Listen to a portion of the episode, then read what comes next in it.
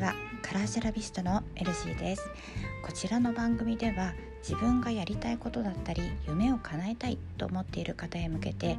何かヒントになりそうなこと人生にまつわるさまざまなテーマをピックアップして毎朝おおよそ5分前後で話をしております合わせてカラーセラピーの視点からテーマに合わせておすすめする色についてもご案内しております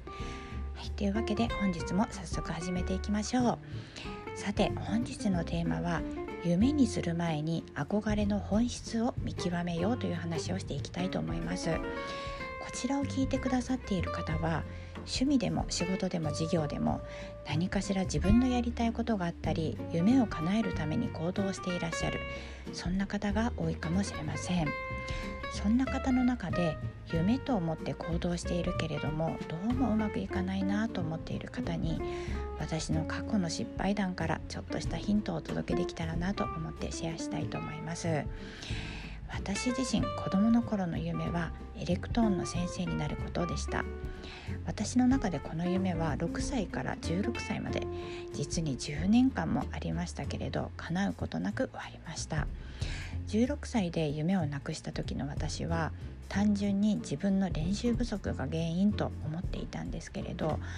この夢が叶わなかった本当の理由はそこではなかったなと今になれば分かります。これどういうことかというと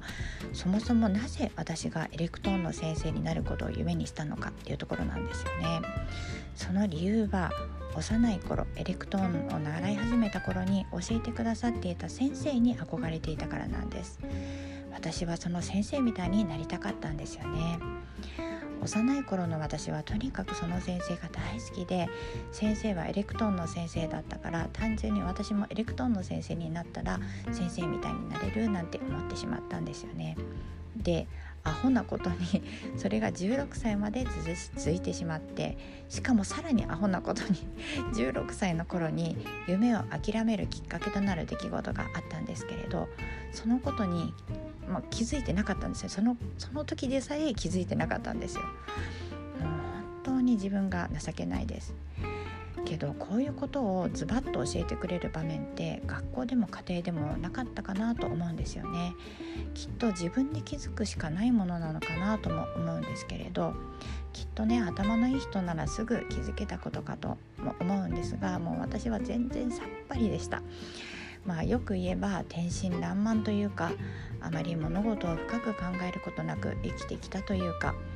そんな風に過ごすことができていたのは両親のおかげと感謝しているところでもあります。そう何が言いたいのかというと夢を目標にする前にその憧れの本質を確認するべきだよねということです。何々するべきという言い方はあまり好きではないけれどもこれは、まあ、そういう、まあ、何々するべきっていうお話かなと思います。例えばこれいいなとかあんな風になりたいなと思った時にそれを目標とか夢にする前にそれのどこにどんな風に惹かれるのかどういうところが好きでどんな風になりたいのかそこを先に思い描くことが大切ということです。私の例で言いますとその先生の雰囲気行動仕事をスタイ仕事をするスタイルですね、まあ、そんなところをよく見つめた上でじゃあどうしたらそうなれるのかって考える。単純に上辺の情報で物事を捉えるとうまくいかないよっていう一例ですね。まあ、幼い頃にそこまでできるかっていうと難しいとは思うんですけれどただこれってすごく大切なことだよなと思うんです。実はここに気づかずに生きている人って結構多いような気もします。だって私がそうだったように。でも気づけば直すこともできるわけなのでもしこちらを聞いてくださる方の中で少しでも役に立つことがあればいいなと思ってシェアしてみました。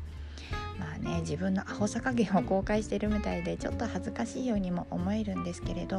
まあ、別にどうってことはないんです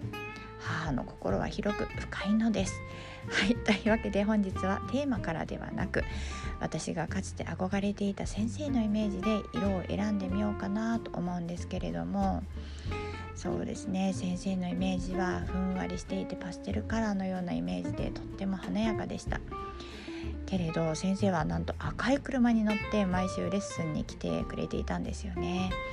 懐かしいなというところで本日は赤にしましょう。記憶色その色から万人がイメージすることですが赤の場合は生命力エネルギー情熱パワフル愛情などがあります。勝負に勝ちたい時ですとか行動力だったり決断力を発揮したい時。あとは注目を集めたい自信を持ちたいリーダーシップを発揮したいなんて時にも良い効果が得られると言われています。そんな風にですね色からポジティブな作用をもらって幸せを上乗せしちゃうみたいなことってとっても簡単ですし色から助けてもらえるだけなのでお金もかからないですし超コスパいいです。是非生活の中で色の効果を取り入れてみてくださいね。ということで本日は以上になります。いかがでしたでしょうか？